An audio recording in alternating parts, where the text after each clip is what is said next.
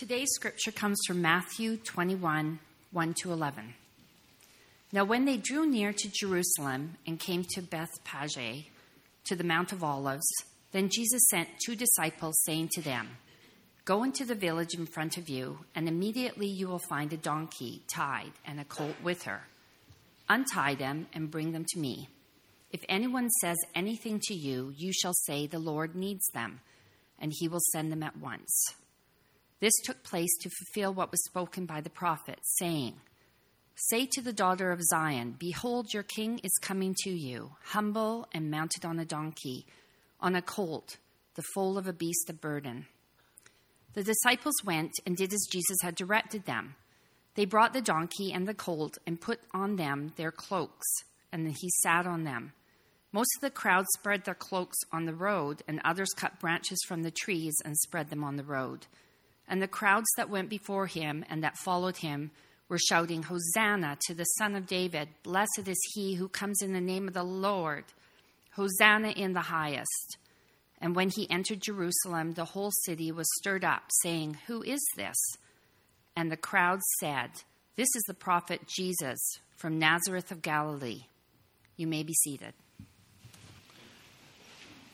All right, as you're seated, let me pray. Father, would you be so gracious to us that you'd pour out your Spirit upon us, that we might have our eyes opened to see your glory, that we might have our ears opened to hear the truth, and that we might have our hearts opened to believe the good news of the gospel? Would you remind us of the finished work of Jesus in our place and how your love is evidenced for us by the way you sent your Son? Bring to remembrance all those times, God, that we know of your faithfulness and for those who don't yet know of your faithfulness, God, I pray that you would show them who you are. We pray this all in Jesus' name. Amen. Well, this morning we are celebrating what the church has historically called Palm Sunday. Uh, Palm Sunday marks the beginning of what is often called Passion Week or Holy Week in Christian tradition. It moves through Palm Sunday, then into Monday, Tuesday, Wednesday, into what's called Maundy Thursday, Good Friday, Holy Saturday, and then, of course, Easter Sunday, which we will celebrate next week. Now, we don't get too crazy about arguing the exact chronology of the final week of Jesus' life, but if you did want to look from this text in Matthew 21, verses 1 to 11, and then you want to continue on through to Matthew 28, it would give you a very good picture of what the last week of his life looked like. If you want to read a more substantial account of that, you could go to the Gospel of John, where Palm Sunday actually happens in John chapter 12. And the rest of the book of John is just basically laying out the last week of Jesus' life. So the, the Gospel of John is 50% the last week of Jesus' life. And so you could have a look at it in those places as well. But basically, Palm Sunday is the day before, or the day that we celebrate the triumphal entry of Jesus into Jerusalem. This is one week before his resurrection. And as I said, start in this text and then keep going if you want to look at the rest of Holy Week. Holy Monday has traditionally been remembered as the day that Jesus cleansed the temple. He goes and curses a fig tree, which is a fantastic story if you know some of the gospel accounts. It's also the day where there were some children in the temple and they see Jesus and they begin to shout to him and about him. They begin to cry out, Hosanna, Hosanna in the highest. And religious leaders didn't like that. We'll talk about that in a few moments. Holy Tuesdays, where Jesus was challenged by some of the religious leaders on a number of different topics. And it's actually where he goes out in, into what we call the Olivet Discourse or the Discourse on the Mount of Olives. And Jesus goes out and he teaches a little more substantially on those topics that he was being challenged on. Holy Wednesday is the day where there was a woman who brought an alabaster flask of very expensive perfumed oil, and she came to dinner where Jesus was and she poured it out on him. And they said this is a prophetic sign that he was being anointed for his burial. So if that ever happens to you at a dinner party, that's not good. Okay. Back in the day, they didn't have the certain embalming realities we have now for if somebody died and they would perfume the body. And she came to him two days before he died upon the cross and poured this oil on him as a prophetic sign, the fact that he had indeed come into Jerusalem to go to the cross to his death.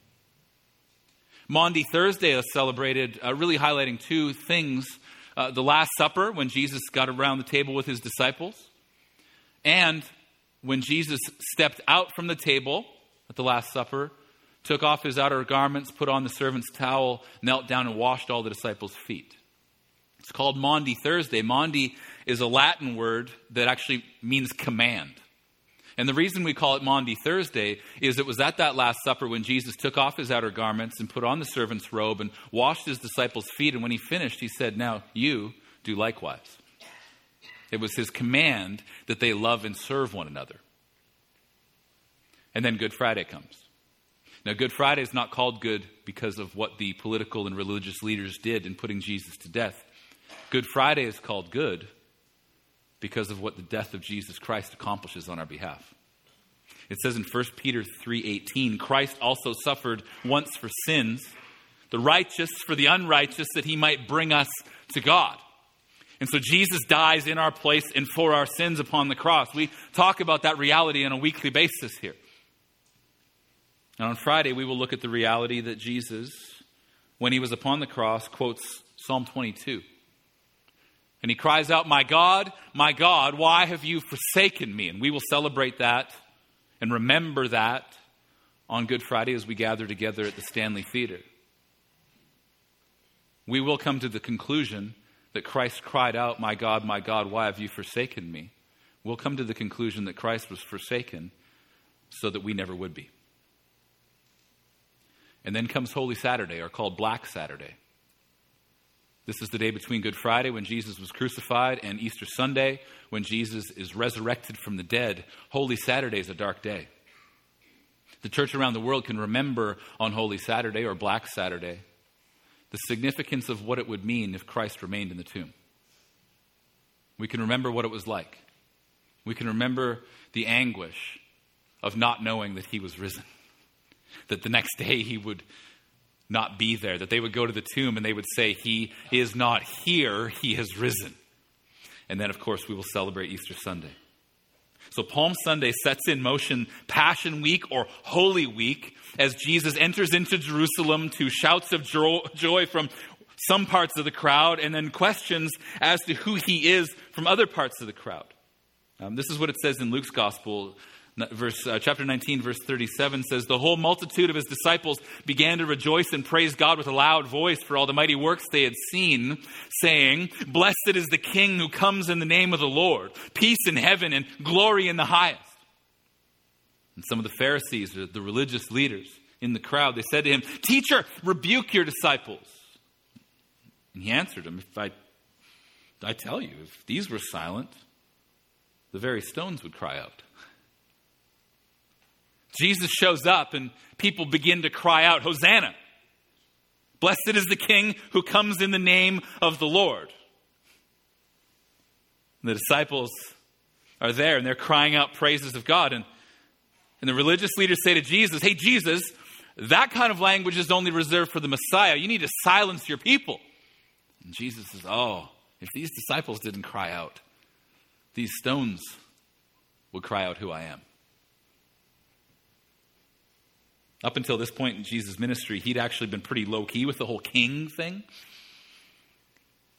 fact, there are times in the Gospels when you read through where something miraculous happens or somebody really starts to begin to see who Jesus Christ really is, who he is, that he is Jesus the Christ, the Messiah, the Savior who was to come. And, and he kind of goes to them, he goes, Hey, shh, don't talk about that yet. We're not quite there yet. He says, Don't tell them what you've seen. There's times where he keeps the king thing on the lowdown.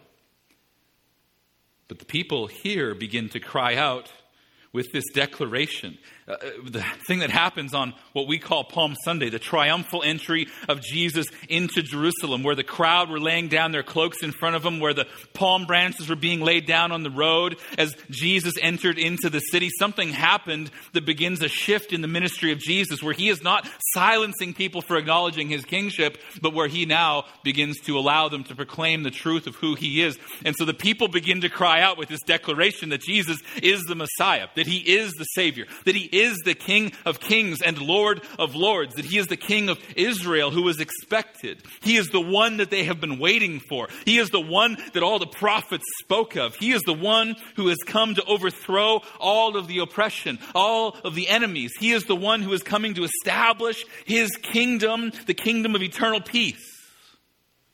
And they saw it and they knew who he was, and they began to proclaim with loud voices. They said, Blessed is the King who comes in the name of the Lord, peace in heaven and glory in the highest. See, Palm Sunday is a shift in the ministry of Jesus. Palm Sunday is the beginning of the week that changes the world. It's Jesus opening a door that just simply cannot be shut. After this, nothing ever could be the same. It's his entrance into Jerusalem. He's going to teach, he's going to share a meal with his disciples, he is going to be betrayed. He is going to be crushed with the weight of the task at hand when he is praying in the Garden of Gethsemane, when he is down on his knees speaking to his Father, and he begins to sweat drops of blood. He will be falsely tried. He will be condemned. He will be flogged and beaten.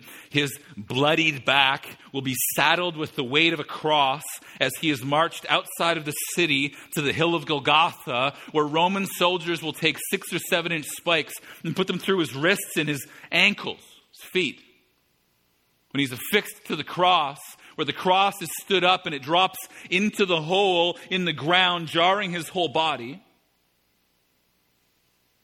and where he dies. In a sense, everything that Jesus had done in his life up until that point had led him to that very moment where he puts into motion something that cannot be stopped, where he rides into Jerusalem on the back of a donkey. This is an irreversible moment that changes the history of the world. And that's what we celebrate on Palm Sunday. He says, If these disciples didn't praise me, these rocks would cry out. Matthew 21, verse 9 says, Hosanna. Hosanna to the Son of David. Blessed is he who comes in the name of the Lord. Hosanna in the highest. When Jesus says these rocks would praise me, that's what they would say if the disciples didn't cry out the truth of who he was. This is the cry of those who were with him on Palm Sunday as he rides into the city in royal fashion. And so here's how we'll look at the rest of the text this morning. We're going to look at a different kind of king the cry of our hearts, and how Holy Week reshapes us. We're going to see that Jesus is a different kind of king. We need to acknowledge the cry of our hearts and how Holy Week and all the events contained therein shape who we are as followers of Jesus. Matthew 21, verses 1 to 5.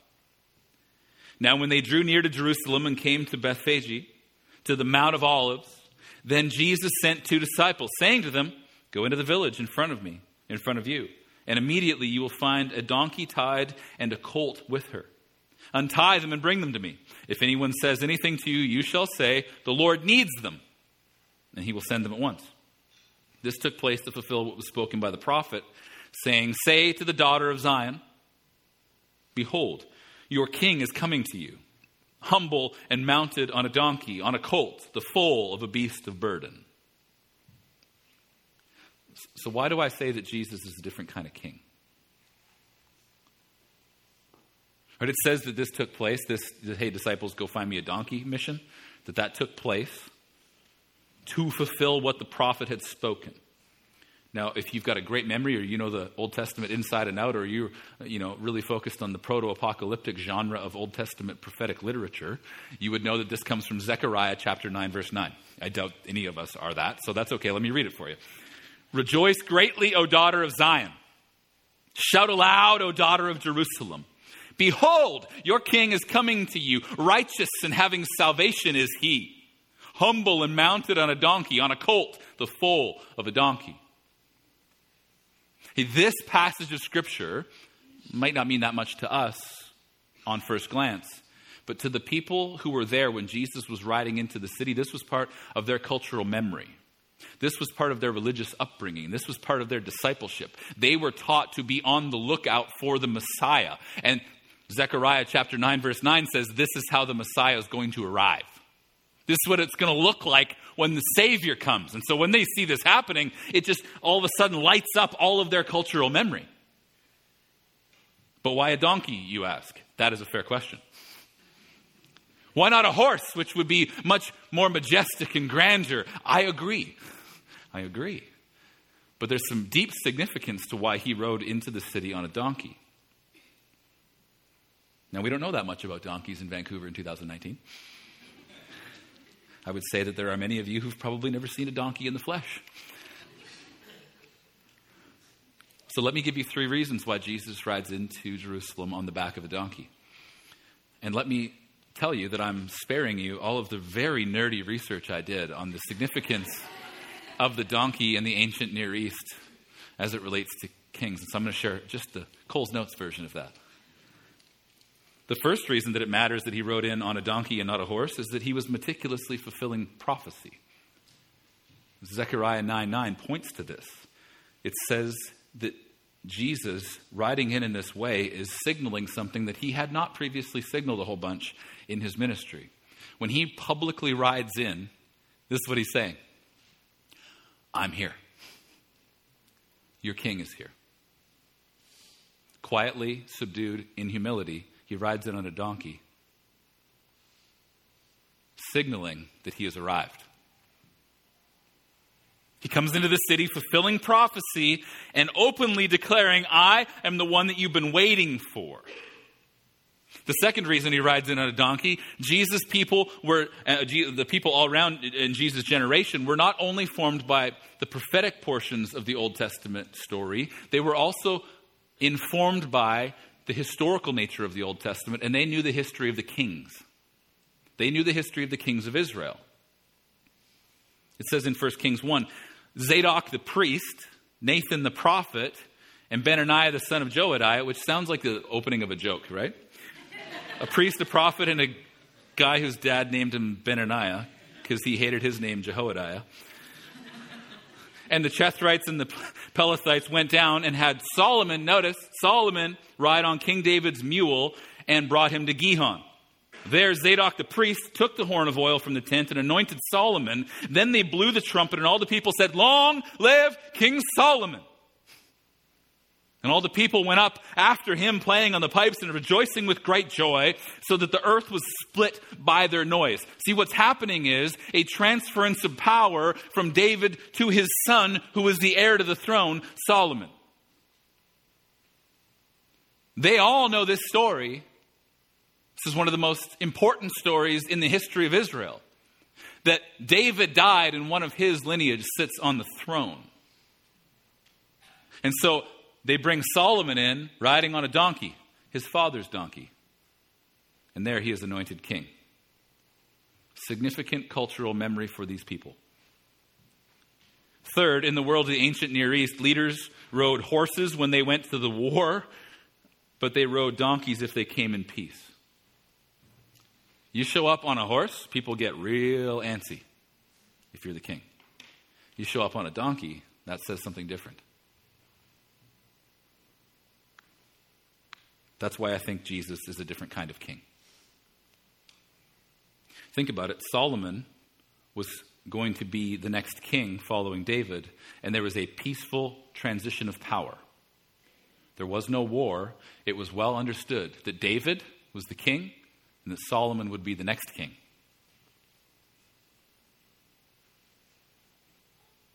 If you're a king in peacetime, you can ride around on a donkey all you want. But that's not how a king arrives in a city who recognizes that that city does not recognize your authority as king. Which is exactly why Jesus was put to death five days later. Jesus rides into a hostile territory where he is not being acknowledged as king, but he comes in peace, not on a horse. That's different. If you want to come and declare yourself king or ruler in a new city or a new nation today, what you would do is you would uh, talk to the military industrial complex that is involved in your country, and you would start firing missiles from drones so that none of your people get hurt just on the other end. And you would absolutely decimate all of the facilities and the power structures and things that are keeping the infrastructure of the city or nation that you're bombing, and you would, you would do that. You would pummel them. You'd shoot missiles off of ships and you'd shoot missiles off of planes and drones. And then once that city or nation was sufficiently beaten down, you would roll in with tanks and then you'd roll in with Humvees, and then you'd roll in with personnel carriers, and you'd put boots on the ground, and those boots on the ground would suppress any uprisings or any resistance that were going on. And eventually, what you end up seeing is you've got the leader of that army standing there in front of the palace with a big cheesy grin, smiling as the soldier puts up the new flag. That's how you'd ride in today if you were coming in to present yourself as the conqueror of that territory. If you were doing that in Jesus' day, you'd ride in on a horse. So here's Jesus arriving in the manner of a king who is currently ruling and reigning in peace. This is how kings who were already ruling their territory or who were seeing somebody neighboring uh, in, in a neighboring state this is how you would arrive if you were coming in peace. But this city is so hostile to Jesus and his message that they're about to execute him. Yet he still arrives in peace on the back of a donkey. Jesus knows he is entering into the battle of all battles and that this will be an irreversible moment that changes the history of the world. This is what it says. The prophecy in Zechariah 9 9 says, Behold, your king is coming to you, righteous and having salvation is he, humble and mounted on a donkey. Jesus knows what's going on. So arriving in the city in this way does not make sense unless you're a radically different kind of king. Later on, Jesus is being questioned by Pilate, who is the governing authority who sentenced Jesus to death. He asks him, Pilate asks Jesus, he says, Are you the king of the Jews? Because that was the accusation being made of Jesus, that he claimed to be the king of the Jews. John 18 36, Jesus answered, My kingdom is not of this world. If my kingdom were of this world, my servants would have been fighting that I might not be delivered over to the Jews. But my kingdom is not from the world. See, Jesus is a different kind of king. He's not the kind of king that they expected. He's the kind of king who was promised, and he's the king they needed. His kingdom's not of this world. Uh, Tim Keller, paraphrasing Jesus, when he talks about the subversive nature of his kingdom, says, Jesus is saying, My kingdom is not of this world, it's completely different. This is how I'm going to change things. I'm going to put others ahead of myself. I'm going to love my enemies. I'm going to serve and sacrifice for others. I'm not going to repay evil with evil. I'm going to overcome evil with good. I will give up my power, my life. Weakness, poverty, suffering, and rejection will now be at the top of the list. My revolution comes without the sword. It is the first true revolution. He's a different kind of king. But secondly, we need to consider the cry of our hearts. Matthew 21, verses 6 through 9. The disciples went and did as Jesus had directed them. They brought the donkey and the colt and put on them their cloaks, and he sat on them. Most of the crowd spread their cloaks on the road, and others cut branches from the trees and spread them on the road. And the crowds that went before him and that followed him were shouting, Hosanna to the Son of David! Blessed is he who comes in the name of the Lord! Hosanna in the highest! Now, Hosanna is a word that outside of the Bible and outside of this room on a Sunday morning, you don't use. For thousands of years now, Christians have been singing and praying and crying out, Hosanna, Hosanna in the highest. And here's what I think I think most of them have no clue what it means. That's okay, though. Do you ever sing songs that we have uh, the words on the screen on Sunday? You're singing along and you're like, I don't know what that means, but I get the feel of it. This feels like a good thing. Hosanna. I remember when I first became a Christian, not like some of you who grew up in the church, being immersed in the culture of all of these words. I came to Christ as an adult. And so what that meant was I showed up on a Sunday at a church that was not particularly good at explaining what different words meant. They just assumed you knew everything. And I, I was like, I don't, this is like a second language. It's all these weird church words. And what I started to do was just make a list of words that I had no clue what they meant when they said them, and then I go home and define them because I wanted to be a super Christian, you know? Hosanna is one of those words. We use these words all the time, but we don't necessarily know the meaning or the origin of the word. And so, what does Hosanna mean? Well, thanks for asking. I'll show you. This is where it comes from Psalm 118. Psalm 118 Open to me the gates of righteousness, that I may enter through them and give thanks to the Lord. This is the gate of the Lord. The righteous shall enter through it. I thank you that I, you have answered me and have become my salvation. The stone that the builders rejected has become the cornerstone. This is the Lord's doing. It is marvelous in our eyes. This is the day that the Lord has made. Let us rejoice and be glad in it. Save us, we pray, O Lord. O Lord, we pray, give us success. Blessed is he who comes in the name of the Lord. And you say, well, there's no Hosanna there. What are you talking about? Verse 25 says, Save us, we pray, O Lord. This is the part of the psalm that they cry out as Jesus enters into Jerusalem on the back of a donkey with cloaks and palm fronds being laid in front of him as he rides into the city. Save us, we pray, O Lord. In Hebrew, Hosiana. Hosiana. Here's what happened. They wrote a Greek translation of the Old Testament for people who lived in this part of the world in that time where Greek was commonly being spoken. And what they did is they didn't really have a word to translate it to, so they got lazy and they're like, okay, it says Hosiana. How about Hosanna? And then when we translated it from Greek into English, or Greek New Testament into English, we got really, really lazy and we were like, we'll just go with Hosanna. That's what we'll do. So Hosanna comes from Psalm 118 Save us, O Lord, we pray. Hosiana in Hebrew. Originally, this was a cry for help, it was a cry of desperation. But over time, what happened is it became a cry of expectant joy it became a cry of expectant salvation. It was a cry for salvation that becomes a recognition that Jesus is able to save. So it moves from save us, we pray, from peril and destruction and things, to you will save us. Do you see that? It shifts from save us, we pray, to you will save us. So they're not crying out, save us on the road as Jesus is riding in on the donkey. They're crying out, we're saved. That's what Hosanna means for us who see Jesus as he is. The king has come, we're saved. Moves the song in their heart from a place of saying, save us to, look, the Savior. That's Hosanna. Because Jesus is a different kind of king, it changes the cry of our hearts from save us to we're saved. From a cry of desperation to a declaration of confident hope. And this is why Holy Week reshapes us. This is why Holy Week reshapes us. Palm Sunday puts in motion events on the week that will change the whole world forever. Here's how it reshapes us verses 10 and 11. Look at this, Matthew 21. And when he entered Jerusalem, the whole city was stirred up, saying, Who is this? And the crowd said, This is the prophet Jesus from Nazareth of Galilee. Can you imagine the scene?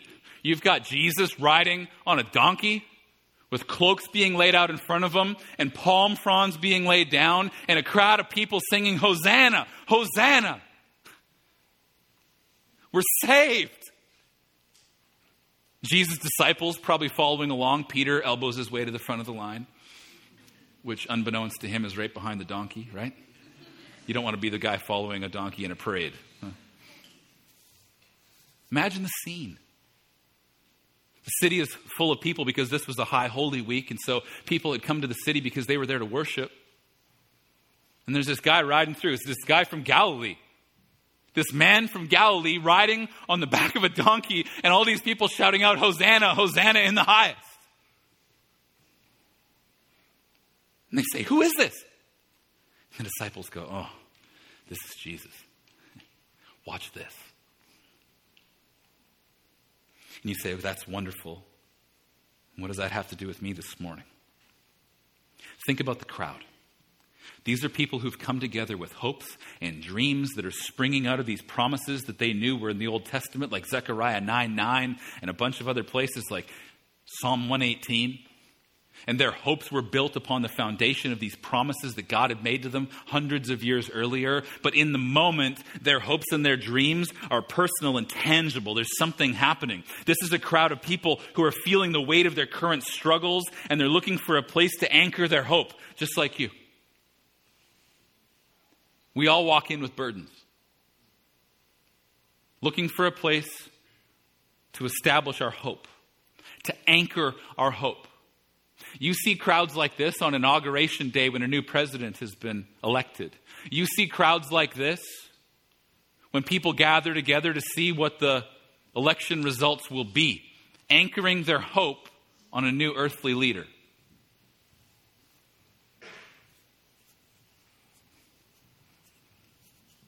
This is a crowd who have frustrations and fears, untold sorrows in their midst, and yet they're hopeful because they're waiting for a king.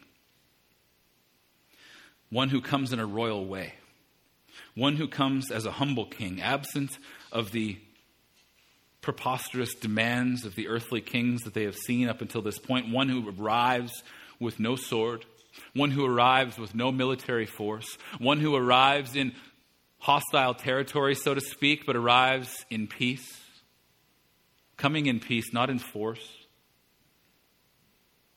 See, there's the Old Testament promises that are pointing to this day, but then there's the reality that we need to face sitting in here this morning in 2019 that this is all ancient history for us. We live on this side of the cross and this side of the resurrection.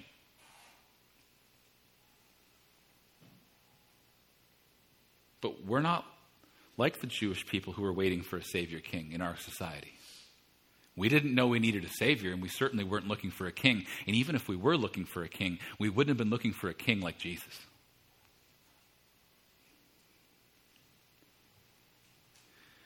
We can sense the longing in the hearts of these people who are now crying out, Hosanna. They were longing for someone who could carry their hopes. But I want you to think about this for a second. Right? We've got the promises, we've got the song, Hosanna, Hosanna. I can't sing, so I'll just say the words, spare you. We've got a different kind of king, but then we've got us as the crowd. See, Palm Sunday intersects our lives because we tend to forget who we are in Christ. We tend to get lost along the way. We lose the God shape of our lives, how we're formed by Him. We tend to forget what story we belong to. We have hopes and dreams, but we get bogged down with the everyday pressures of life and we start to forget about God. And so we forget what Jesus has done for us at times. And here's the thing every year, all of a sudden, Palm Sunday arrives as the celebration of the week that changed the world. And all of a sudden, we go, huh, I've got burdens, I've got things on my mind, I've got deadlines, I've got pressure, I've got relational difficulties, I've got all a mess of my life. But all of a sudden, I go, I go, He came into the city. He knew he was going to the cross. Palm Sunday and Holy Week reshapes us in the image of God. It reminds us of the story we've been grafted into and how we belong.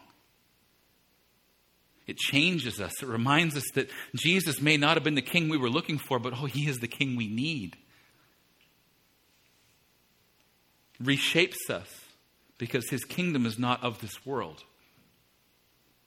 Jesus' kingdom has a king who comes in humility and humbles himself, it says in Philippians 2, to the point of death, even death on a cross. And that humble king is then exalted. It says in Philippians 2, super exalted, highly exalted. And he is given a name that is above every name, so that at the name of Jesus, one day, every knee in heaven and on earth and under the earth Every knee will bow, and every tongue will confess that Jesus Christ is the King who arrived on Palm Sunday. That's one day. He's a humble king. His kingdom is upside down when contrasted with the kingdoms of the world. It reshapes us. It brings us into this story. It shows us what life truly looks like. See, it brings us to the place where we too need to cry out, either in desperation, save me, or in joyful expectation and longing for home, I'm saved. Hosanna. On Thursday, we need to be reminded that Jesus is the one who celebrated the Last Supper and took off his outer garments and put on the servant's towel and washed his disciples' feet and then commanded them, now go and do likewise. Love and serve one another. That's what Thursday takes us to. Friday reminds us that we needed a Savior who was crucified, murdered upon the cross. He was murdered for us. But I think if we understand it truly, we understand that he was murdered by us, that he died for us. On Saturday, we need to be reminded that the futility of our lives and what it would look like if Jesus remained buried on that tomb and did not rise. And then on Sunday, we'll come in. New and refreshed reminded of the fact that he is the risen king who has conquered Satan, sin, death, hell, and the grave, who bore upon himself the wrath of God deserved for us. But not only that he is the king who died in our place, atoning for our sin, making a way for us to be saved, but that he is the king who is risen. We celebrate this next Sunday that we have new life in Christ. This is the story we belong to. There are so many counter narratives in this world that we live in who are vying for attention, that counter narratives that want you to come and believe that's true. And I'm just saying that Holy Week reshapes us into the image of Christ, helps us to understand who we are. Palm Sunday is the beginning of the week that changed the world. Jesus rides into the city, and the whole city says, Who's this? And his disciples say, This is Jesus. So on Palm Sunday, we see that Jesus is a different kind of king. We see the cry of Hosanna being redefined in our lives. And then we see that Holy Week reshapes us and it actually confronts us with the question who is this? Who is he? So, who is he to you? I can tell you who he is historically. I can read historians of that era who write about a man named Jesus who grew up in Nazareth of Galilee and had a group of people who followed him who was put to death by the Roman government. We can see him historically. I can tell you who he is biblically. I can tell you who he is. But my question is who is he to you? That question frames this whole week. And as we celebrate Good Friday and we celebrate Easter Sunday, we are going to come to see that Jesus is the same yesterday, today, and forever, that he is the king who entered into our mess.